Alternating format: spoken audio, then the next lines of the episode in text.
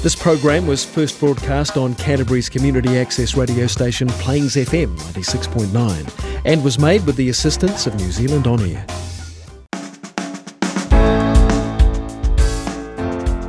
Kia ora and welcome. This is Garden of Sound. Today on the show, Black Hole Stars. Born of the musical imaginings of one Richard Grist, who alongside Greg Mannering and Dave Deakins have over the last one and a half years put together a collection of songs which they plan to release over the coming year. No stranger to the live music scene, Richard spent 10 years on the wedding circuit alongside his wife. Greg's played in successful covers bands ever since leaving high school, and the third piece of the Stars lineup is a founding member of little known Kiwi group called Salmonella Dub. With a recording done and an avalanche of releases pending, how long will New Zealand have to wait to see the musical talents of Richard, Greg, and Dave? This is the Garden of Sound interview with Black Hole Stars on 96.9 Plains FM.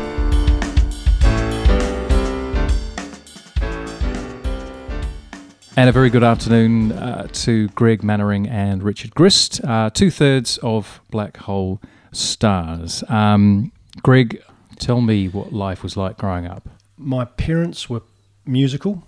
My dad was a really good saxophone player, and mum was a pianist, and um, there was always music in the house. So everything from James Last to the Beatles to lots of ABBA, um, who were my first big love when I was a boy. So I'm giving my age away there. Any classic ABBA track that you fall back on? Uh, I love them all, but I personally think SOS is one of the greatest pop songs ever written.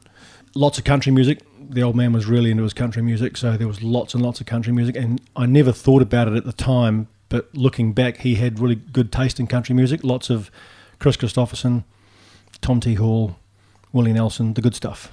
So that was there right from right from when I was small. Mm. Richard, I'll flick over to you. Uh, what about your home life?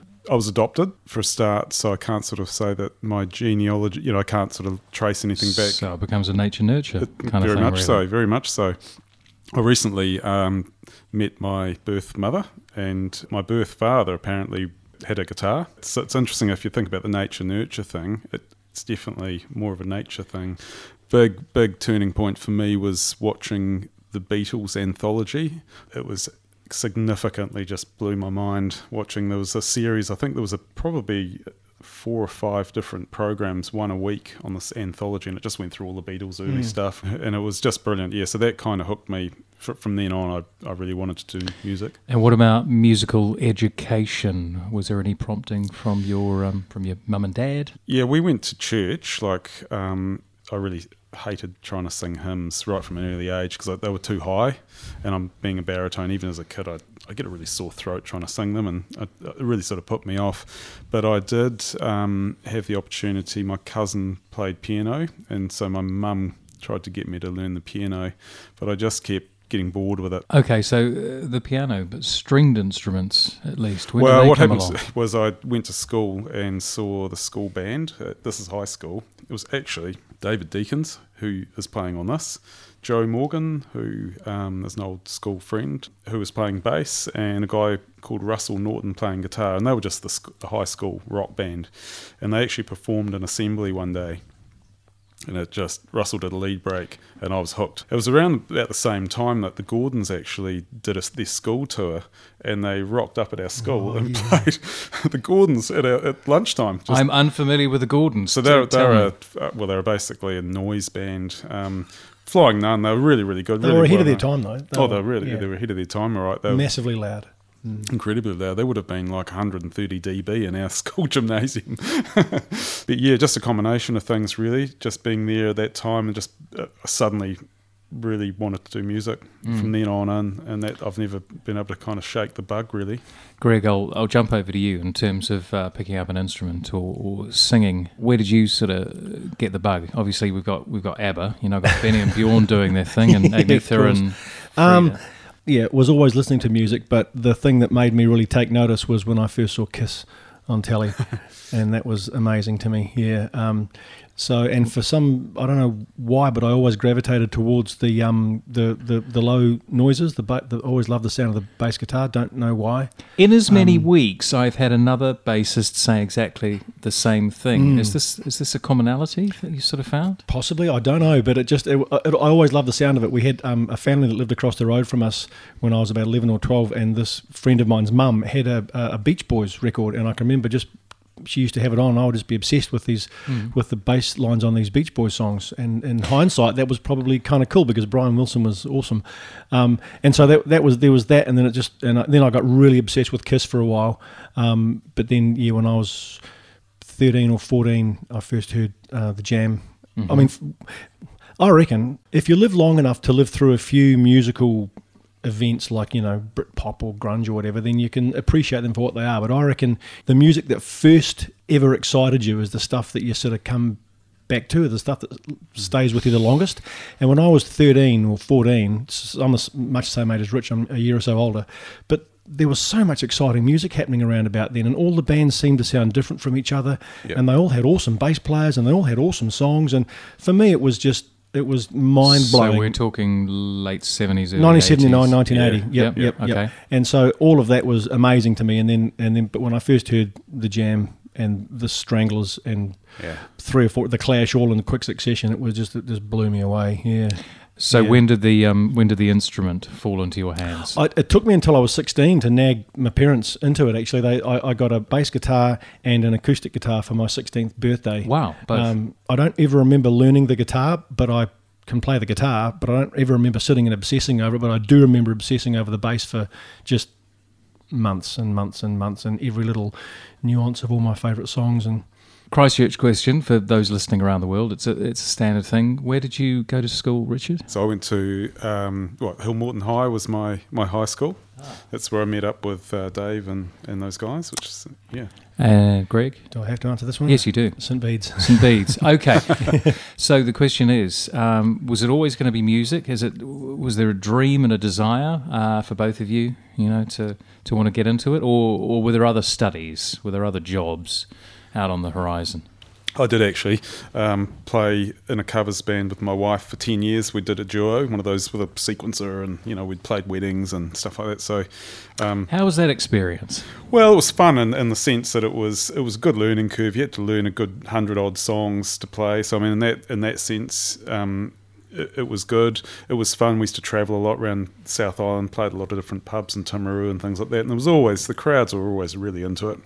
But I, I must admit, you'd be standing there after a while, going, "God, I hate this for, hate this freaking song. So was Got to play this one again?" You know. An element of frustration that the originals weren't given Well, a chance to shine. I was always writing originals anyway, and that was, I guess, the thing um, that it was frustrating that you had to be doing this other stuff when you'd rather be just doing your art, really. Hmm. Um, so for me, I I I, I got a, a Fostex X15 cassette four track when I was still at school.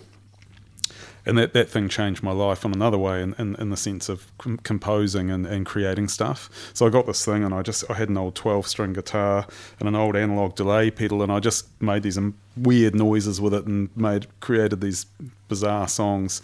And it, I was just completely hooked on that. And that from that moment, I all I wanted to do was that stuff, um, and I and I've kind of done it ever since. We're going to get to the production of um, these eight tracks Sure. um, that you guys are uh, putting out, but I just wanted to find very quickly, Greg, um, uh, do you want to tell me about the first band you were ever in? I put a ad up um, in CJ's music store as it was then uh, when I was still in high school, and um, just saying, you know, um, looking for a band. I'm into the Jam and the Clash and Siouxsie and the Banshees and all those bands that you were into. And I was in sort of the sixth form at high school and never even thought about it. It was up there for months and I'd forgotten all about it. And then I was in my seventh form year, which I only lasted half of. I just got yeah over school, so I left and got a job. Um, and bizarrely, about no more than a month after I finished left high school, someone answered my ad and said, "Hey, are you still looking for this gig?" And I said, "Sure." And um, and they said, "Well, can you come and audition for us?" And it was just some some fellas. I, I, just turned seventeen, and these fellas seemed like such grown ups to me, but they were probably only in their early twenties themselves. They had a band that was gigging around the town, and um, their bass player had quit, so I went in, um, terrified, with my black suit with my little jam badge on the lapel, and um, you dressed up in a suit. That's that's something. it's like Paul Weller walking in there. Yeah, and I can remember being terrified but compelled to want to do it at the same time. And I passed the audition, and before I knew it, I was standing on a stage in a pub. Um, it just it was a covers band, but but um, so I went from just a, basically a standing start to, to playing pub gigs when I, at a really young age, and I was in that band for a year, I suppose.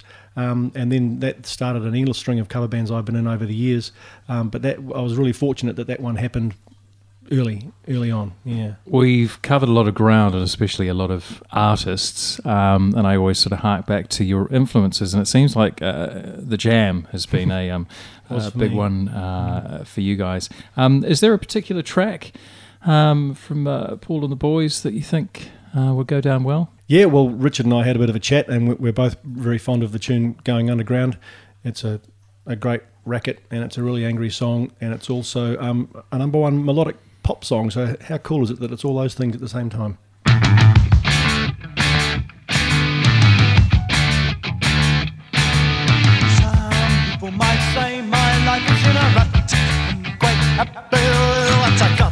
People might say that I should strive for more but I'm so happy happening here today.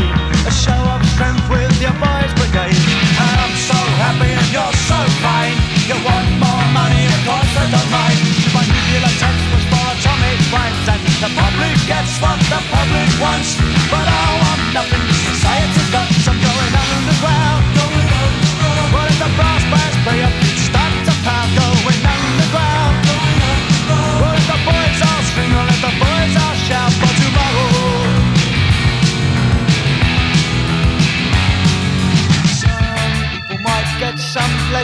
hate me. I've enough already on my plate.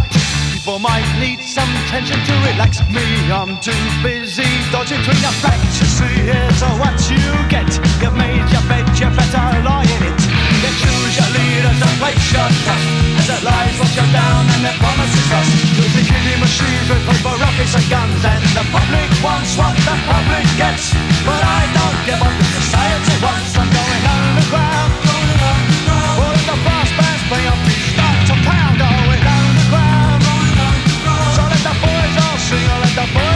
Boys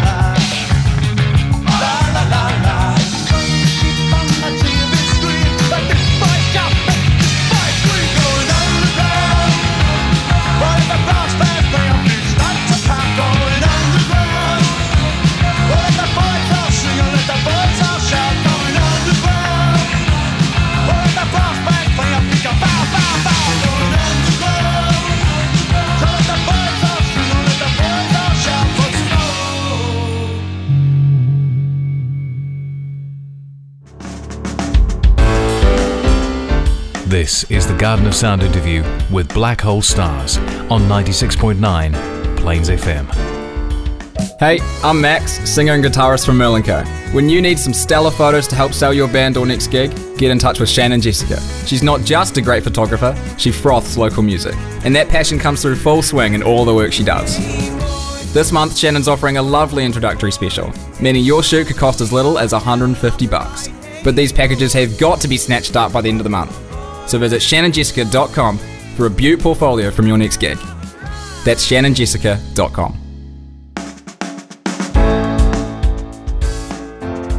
This is the Garden of Sound interview with Black Hole Stars on Plains FM 96.9. Um, I want to talk about getting off to gigs and concerts and things. They're very sort of formative in your musical education and life. Um, Greg, what was the first one that you um, got off to? Something big? Maybe you paid some cash. Yep, to, first one I can remember going to was the Stray Cats at the Christchurch Town Hall when I was 15, and I was captivated. Yeah. Was there a standout track or moment? Uh, no, because I hadn't seen any live rock and roll before, um, I didn't really know what to expect. But they were just, I mean, again, I found out in hindsight that when I was 15, they were only sort of 19. They were just kids themselves, but they were they were amazing. They were just energetic, and um, I'd never been anywhere that had had music that loud and the lights, and again, captivating and and um, quite earth shattering for a 15 year old brain. Yeah. Did you know of any other venues in Christchurch um, where folks were playing at, or at least original artists? No, no, because I, I mean, back when I was 15, the, the drinking age was 20, so pubs were out of the question. Although, as it turned out, a couple of years later, they weren't out of the question. Um, but um, yeah, so I, I went to lots of shows at the town hall when I was a young fella. Yeah. Lots, yeah, yeah. Crumbs, I saw Split Enz, Elvis Costello, George Thorogood, Midnight Oil. Richard, what about yourself? Yeah, my big one was Devo in 1982 at the town hall, and they were phenomenal. They, they were just incredible. I can remember just being blown Why? away. They were just like robots. They were like synchronized robots. They were just their stage show was so good. I think one thing I would say about that, a lot of that old music was quite upbeat. You know, quite quite Yeah. grunty and upbeat and tight. And I think that that's come through in the, in the, in the stuff that we do. With you know, we're, we're an upbeat sort of band, really. Let's move on to Black Hole Stars at least. How did you guys meet? Greg and I met on the soccer field. We, both our sons played soccer for a season together, and we were sort of on the sideline the whole whole season. Had no idea that I had no idea that he played bass, and I think I might have said something to one of the other guys about music, and Greg's ears pricked up, and we were literally walking to the car park on the very last. I just got nosy, I think, and said, Are you Yeah. a musician? yeah, yeah, on the very last the game, just on their way out, Mm. and suddenly had this conversation. Oh shit, yeah, I'm, I, yeah, I've been doing this and recording music. And he says he's he was halfway through his, his own sort of little album at home. Lo and behold, we use the same software, Reaper, which is a you know audio production software. And and I said, well, look, mate, I've been using that for for ages. Do you want to, you know, should get together sometime and have a bit of Mm. a bit of a look? And I'd be keen to check out what you're doing, sort of thing. Richard was a great help in getting my project finished last year, and then he said, I said, Oh, will you, will you play on mine? And There's a, a nucleus, at least. Um, sort of, how did the formation continue? Because you've got uh, Dave Deacons on drums yeah, so well. Dave's an old friend of mine from school, as I said, you know, and, um, sort of kept in contact obviously over the years. And um, they played at my party, had a party a couple of years ago, and they, within 10 days, we had a cover band organised for the party, and a few other bands played, which was great. Um, but yeah, I just. I suddenly had this thought because I, I just finished helping Greg mix his, and I had a bunch of songs that I thought, look, I've got a, f- a few really good ones. I'll do what he's done. Yeah, put a lot of energy into it and, and, and kind of do it like, you know, do it properly at home and do something with it, you know. It's interesting you say do it properly at home. There's a, obviously a lot of skill there. what you'd done though, mate, is you Richard had been recording himself forever, and so he had this vast catalogue of songs. And I can remember, remember we sat down over a few nights and just picked out just eight or eight or so that you thought you mm-hmm. wanted to do. So Richard had a lot of a back catalogue to go through, Yeah. um, which was a, a bit of a task in itself, wasn't it? Just picking the ones that you wanted to do, and then um, and once right. we once we'd chosen those, then I guess the task became a bit simpler. I had this moment where I was driving down to Queenstown. For I think it was that, that Christmas or Wanaka or somewhere. We were heading down there for you know for summer for a couple of weeks off, and I suddenly thought to myself as I was driving, I was thinking in my head, which songs am I going to record? And then I suddenly thought, why don't I? I mean, it's just stupid, but I've got a, a mate, a really good mate, who's a, a, a top engineer. I've got Dave, who's a great drummer. Greg is a great bass player. Why don't I just ask them? Should we just go into the studio and, and when I mean do it properly, just I'll spend some money, you know, and and just do it. I think it was just asking them. You know, initially I thought, oh, that it's too much hassle getting people involved. You know, they might not want to or whatever. But it was just a matter of asking, and they were keen. Yeah, no worries, it'd be cool. In a sense, we had four practices. It was ready to go. You know, well, it was still fresh, and hit the record button at that point. It just there's a bit of energy and magic that kind of happens, and I think that's what we were hoping to capture, and it, and it worked really. We just went in there, and, and so in one one session we just recorded the drums, bass, and guitar live in this room. Just whacked them all through. Played them about two or three times Nice each. live beat track. Yeah. And um, from that, that's what we used as a foundation for the next 16 months for me to keep going back and overdubbing all the guitars and layering and the, and the vocals, and then got these guys to do some back, backing vocals and things like that. Greg, we talked about sort of uh, going down the plug-in hole, as it Mm. were. Um, how much recording have you done uh, in studios? When I was a young fella, I went I went to Australia um, when I was in my late teens and lived lived in Sydney for about seven years to go and try my hand over there. And I was in an originals band over there that that had um, four or five goes in studios. We we um, What were we- they called? The band was hilariously called Clock Struck One. Um, It's not bad. which we thought was kind of cool back in the day. But and so we had a we had a few goes in the studio. Um, we saved up all our money and went to a big flash studio, 301 I think it was called. The single was never released for you know band political implosion reasons. But um, so yeah, but I hadn't spent, and that's a long time ago. So I hadn't spent any time in a, a proper studio until um, until I met Richard. But um, but I'd been yeah fiddling around doing some recording at home. Um, all, all along, yeah. So for these eight tracks, what was the experience like uh, for you getting back in there? I mean, Richard and I got along right from the time we met, and um, I hadn't really known Dave, but but we, he's a nice fellow, and we, we just clicked straight away. So rehearsal was easy. We had four or five, no more than that, rehearsals out at Dave's place, and the songs just seemed that we sort of threw ideas around, and we were pretty brutal, saying, "No, that doesn't work. Yep, that works." There, there was nothing that stopped us from just getting from point A to point B, and then the night we went into the studio to record them, we just plugged in and went one, two, three, four, boom, and it just it, it, it felt like a gig to be fair. It was, it was sort of like um. So we had eight songs. We played them all two or three times each. So we played sort of 24, 25 songs, um, which we've all played gigs that long and longer our whole lives. So it wasn't really a thing. We just went in and smashed them out, and then um. Yeah. It is time for some music, and normally I would ask what a favourite track is, but I think at this point it is uh, probably right to be playing something um, off this off this res- release at least.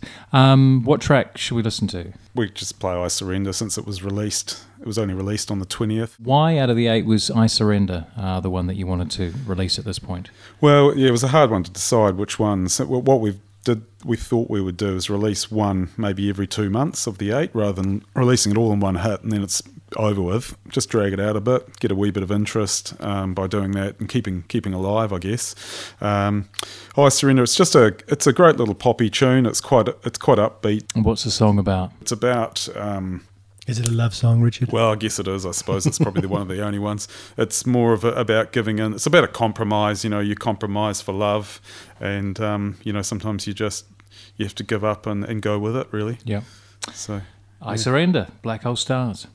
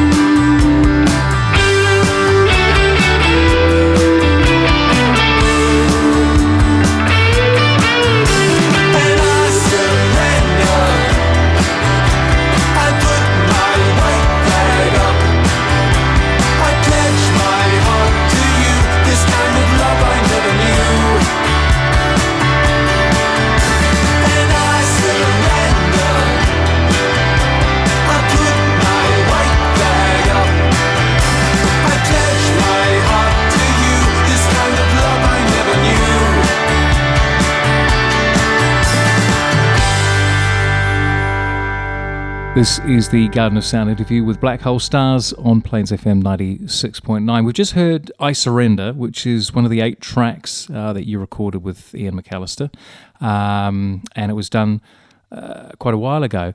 Now, the interesting thing is you're putting together this amazing music, um, but there's not too much of a live thing going on. So, do you want to just sort of like take me through the take me through the thought process? Is there still joy there to play live? Absolutely, yeah. I think that's that's that's what it's all about. Playing live is kind of it's connecting it's connecting with people, and I think that's for me anyway. That's what it's all about for me is is the whole connecting with people and kind of getting into this thing where everybody everyone benefits. It's not it's not just about us. It's about the crowd. It's about just playing music together. It's about playing with other people. Having said um, all that, though, we, we never really conceived the thing any particular way. We didn't say, right, well, do this and do that, and then we'll get some gigs. But we did at the very start. You sort of said the idea of it was to record these songs. Yep. So I guess it was without us saying so. It was conceived as a recording project, and it wasn't until we got halfway through that we went, oh. Be good to get some gigs, wouldn't it? Mm. The main goal was just let's record these really well. We've got an opportunity here. Let's just do it for fun, and um, you know we've, we've, got fantastic equipment we we used, and it's mm. turned out well, we're really happy with it. So. What's the response been to that first single? Couple of music blogs have, have, picked it up and then they're streaming it on their you know their mm-hmm. playlists mm-hmm. which is really cool. Um, yeah we've had a lot of positive po- positive feedback. What did ian mcallister bring to the to the process? I'll open it up to either of you. He brought an insane attention to the sort of detail that we hadn't even thought of really.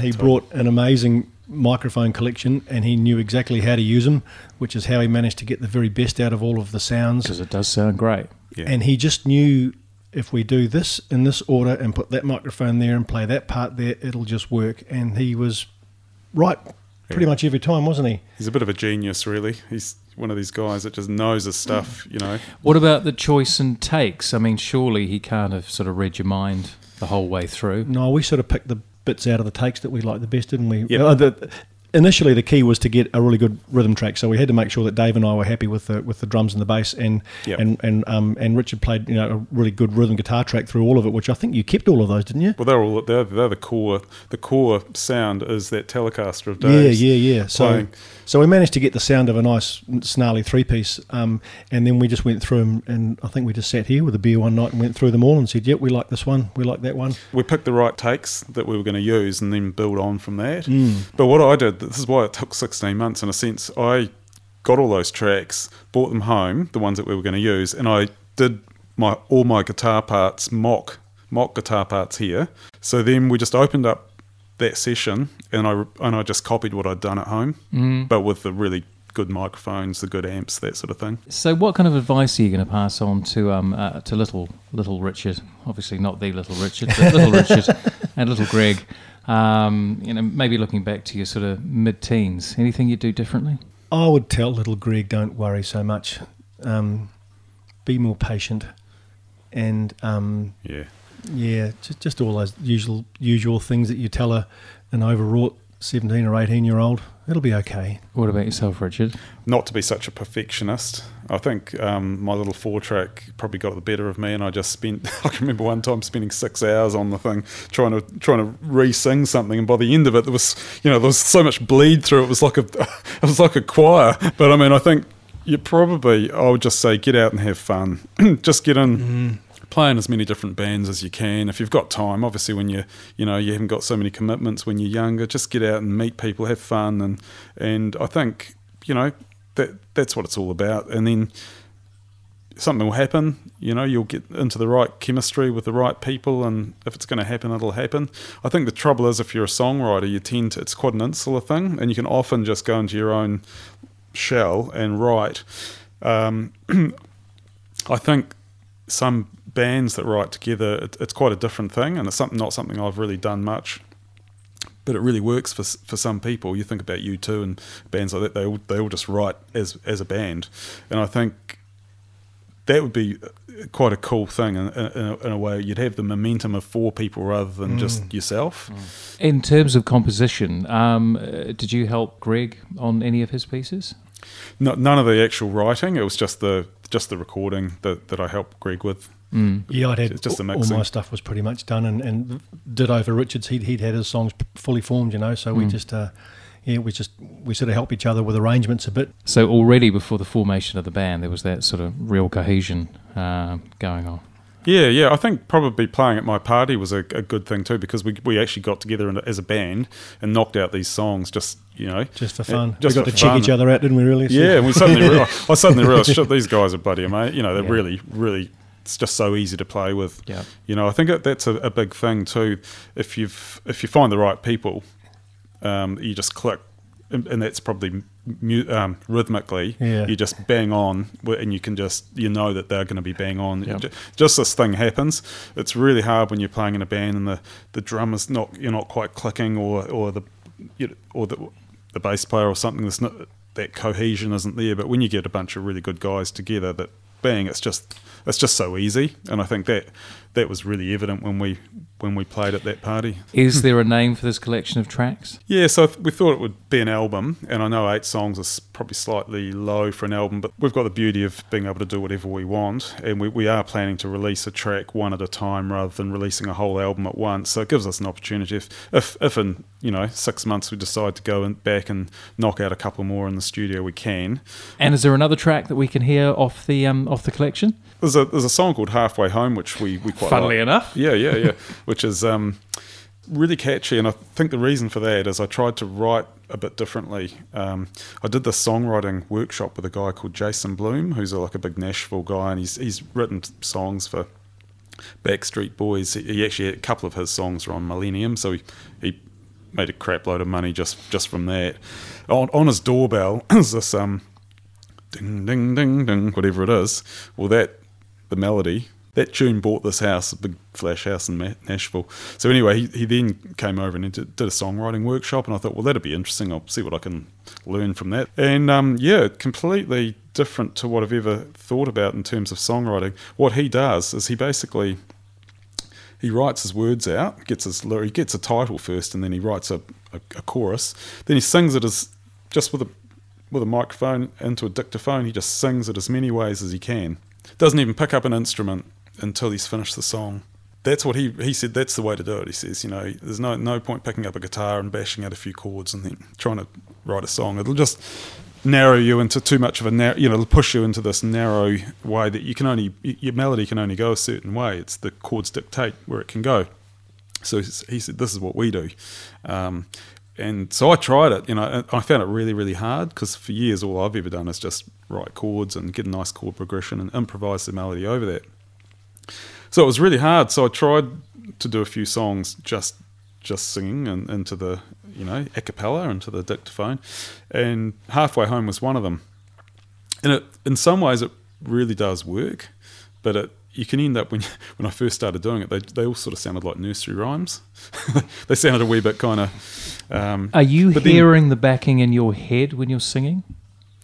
No, well, when you well, when you're doing it th- this way, all you're really tr- doing is you're focusing on the melody. So you're not thinking about the the chords, the harmonizing under the melody. You're just thinking about the melody.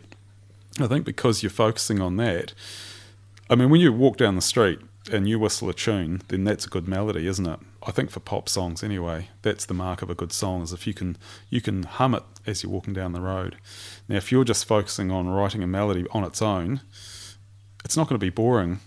You're not, you know what I mean? It, it, it can't be because you're you're putting your energy into making sure that melody does something interesting. And so anyway, that's just his theory. He said that Di- Diana Warren, she's one of the best. She wrote the the um, she wrote Titanic and and lots of other things. She's a very famous songwriter. She's not a musician at all. She just writes songs that way. She just hums a tune, writes the lyrics and then gives that to the musicians to work out the music for. And Seal, um, Kiss from a Rose, he did the same thing. I mean, he had all these examples of, of people that. And he that- also had Trevor Horn to um, produce the hell out of it as well. Oh, yeah, yeah absolutely, yeah. It's a big one. Anyway, um, anyway, that's just, uh, it was an experiment. And so that song uh, was written that way for anyone who's interested. for everyone, I think. That's fantastic. This is Black Hole Stars with Halfway Home.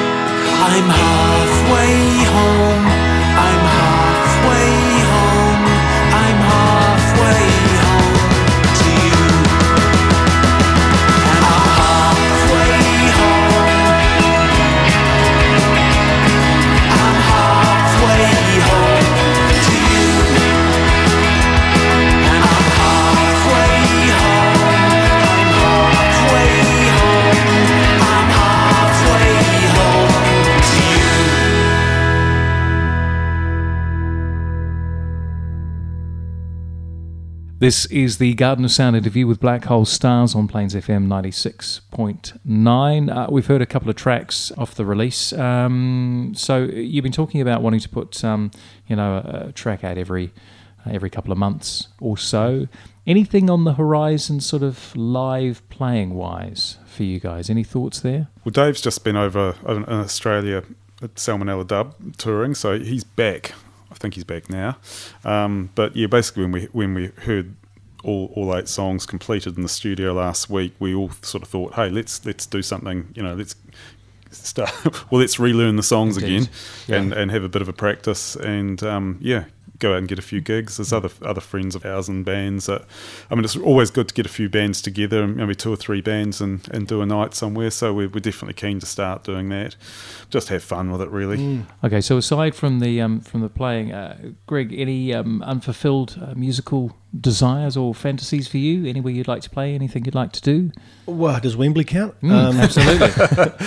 I mean, when you're a young fella, you think, oh, I'd love to do this, I'd love to play here, I'd love to do that. But rather than looking back at, or, or looking at things that I wish I could do, or, or oh, you know, would have been nice to do this, but I haven't, I'd much rather look forward to the things that I know I'm going to do, if you know what I mean. So, and what about your own stuff? yeah, well, the little project that I'm, am I allowed to talk about that here? Yeah, it's a Black Hole you are. Star Scheme. Um, my little thing's um, called Skywriters, and it's just a, a recording thing of my own, really. So I released an EP of that last year, and I'm sort of halfway through trying to get another one together, which will hopefully be turning into reality sometime next year. I was hoping it was going to be this year, but I've just gotten busy with other things, Black Hole Stars among them.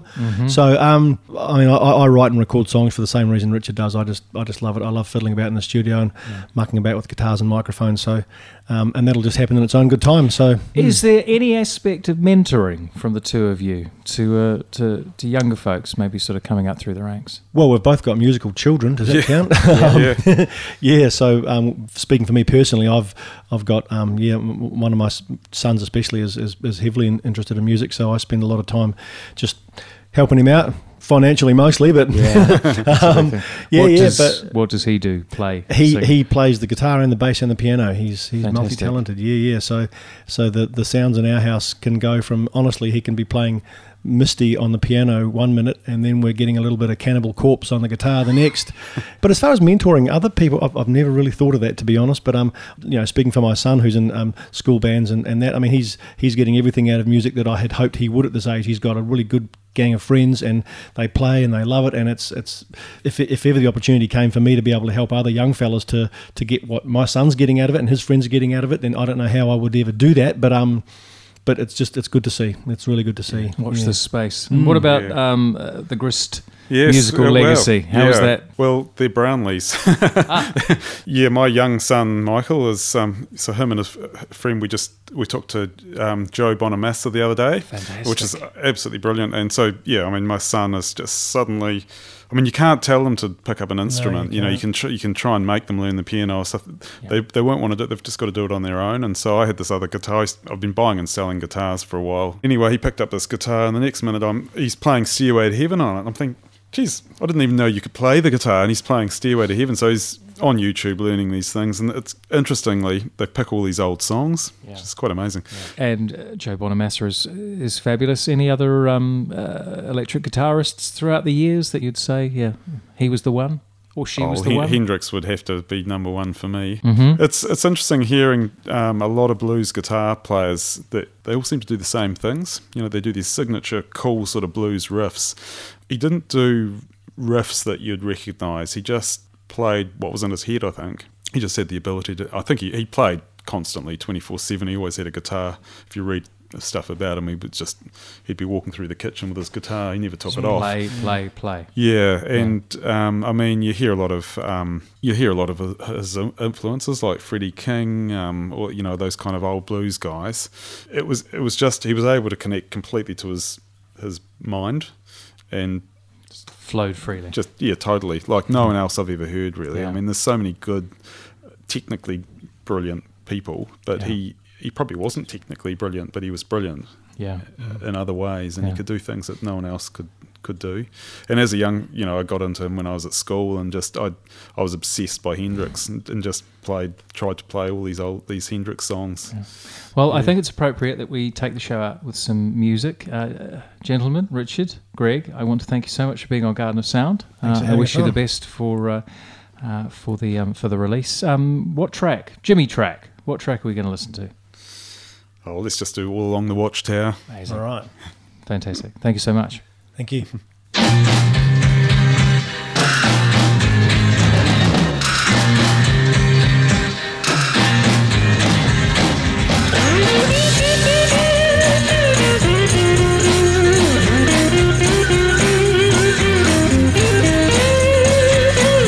There must be some kind of way out of here. Say the joker to the thief. There's too much confusion. I can't get no relief. Businessman there, drink my wine.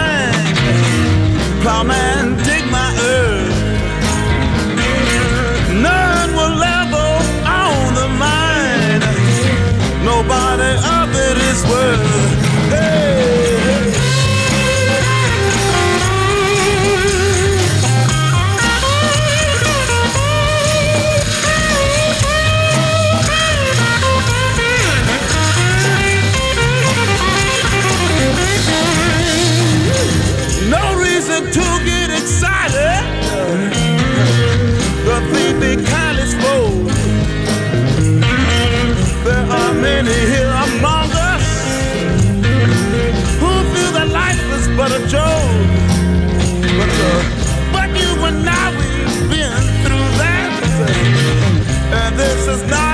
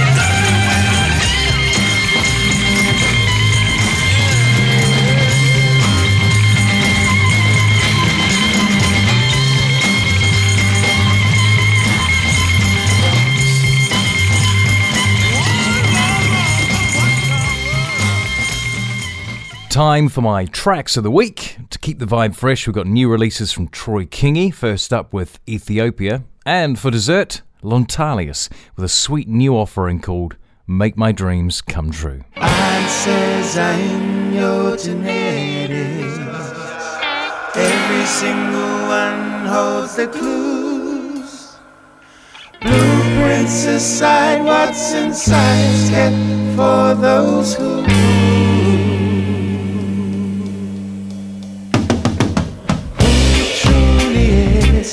chosen one. Been here since the very beginning of time. Some say we were forged in the dreamlight, or where the earth was being designed. Oh.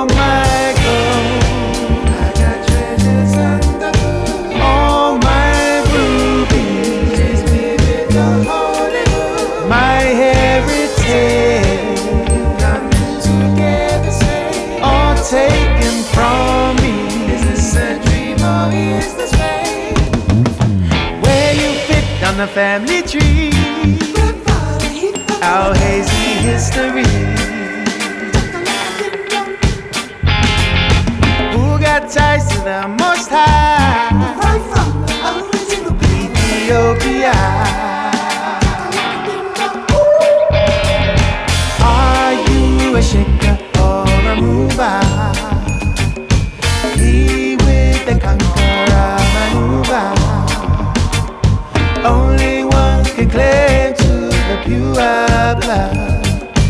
says he ain't no lie.